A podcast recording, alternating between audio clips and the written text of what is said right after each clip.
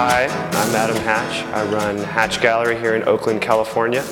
We are a uh, gallery that shows primarily emerging contemporary artists uh, from the Bay Area and beyond. We were started in um, 1992 by Kevin Slagle. It's called Ego Park. And about three years ago, it changed over to me. And about a year ago, it became Hatch Gallery. I decided to get into the gallery business for, I think, various reasons. I, know, I, started, I got into about 12 years ago um, from med school to this because I thought it was a more healing kind of uh, integrative medium.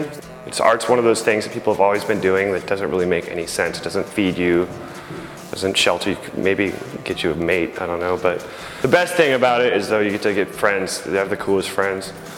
And uh, that's kind of why I do it, you know. My name is Evan Holm and I'm an artist. I've been working for about 10 years now, um, six years very seriously. I have uh, started being less and less interested in making static sculptures. Uh, it pains my heart to see someone look at my art for, for 15 or 20 seconds and move on, which I understand is I do the same thing. but uh, for this show, I wanted to make a piece of art that would uh, uh, invite uh, everyone in to actually participate and make the art in the moment.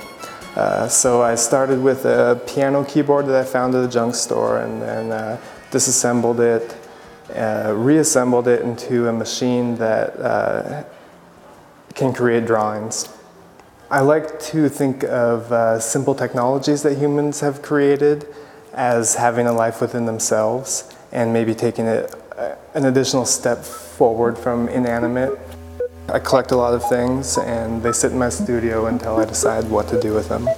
I usually choose one piece of uh, everyday technology that people are familiar with and then I merge that with uh, a natural form, maybe flowers or dried grasses. Um, and the pieces of technology are light bulbs or radio tubes. Uh, and I like the interface between the two. Um, and then I usually glom them all together into a ball-shaped form uh, and then give them some personality, um, creature-like personality, put some wheels on them and they're good to go. Hi, my name is Stephanie Martinez and um, my work is mostly inspired by literature and poetry and um, folk tales and myths. And this piece here is called The Heavens for Sylvia Plath. And it came out of a previous piece called Doily Cakes, um, where I found myself in my studio collecting all these doilies and I wasn't quite sure what I was going to do with them, why I was collecting them, you know, what I was thinking. And then I remembered when I was a kid that my great aunt had this little collection of crocheted um, shoes and hats and these little figurines all hand crocheted, but they were hardened with sugar. And so when no one was looking, I would try to lick them because I knew they were sweet. I thought a lot about the women who make these doilies and the labor involved in making them and, and how they're just discarded. And so I started doing embroidery cut work and, um, and wanted to kind of explore that idea of sitting down and, and working through the process of, of, of working with needles um, and the, the labor involved. Um, and then I also wanted to incorporate images of women, and so I wanted to bring in the ads from the back of newspapers and magazines um, that I thought would work really well because it's also about women in labor and how you can find um, an embroidery piece or a doily for 99 cents, and then you can turn around and call a woman for 99 cents, and how that there's this, this undervalued aspect of women in labor. And that's why I combined the two together.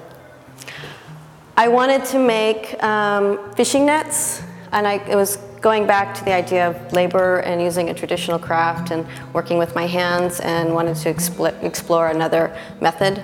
Um, and and then I realized I had this gold thread and I decided I wanted to combine the two because I saw the net as like a trap and, and to make it gold, I wanted to make it more enticing and to be kind of more seductive and you wanted to get closer to the net and the closer you get to the net, you become entangled by it. And so it's kind of this challenge of how close do you want to get to it.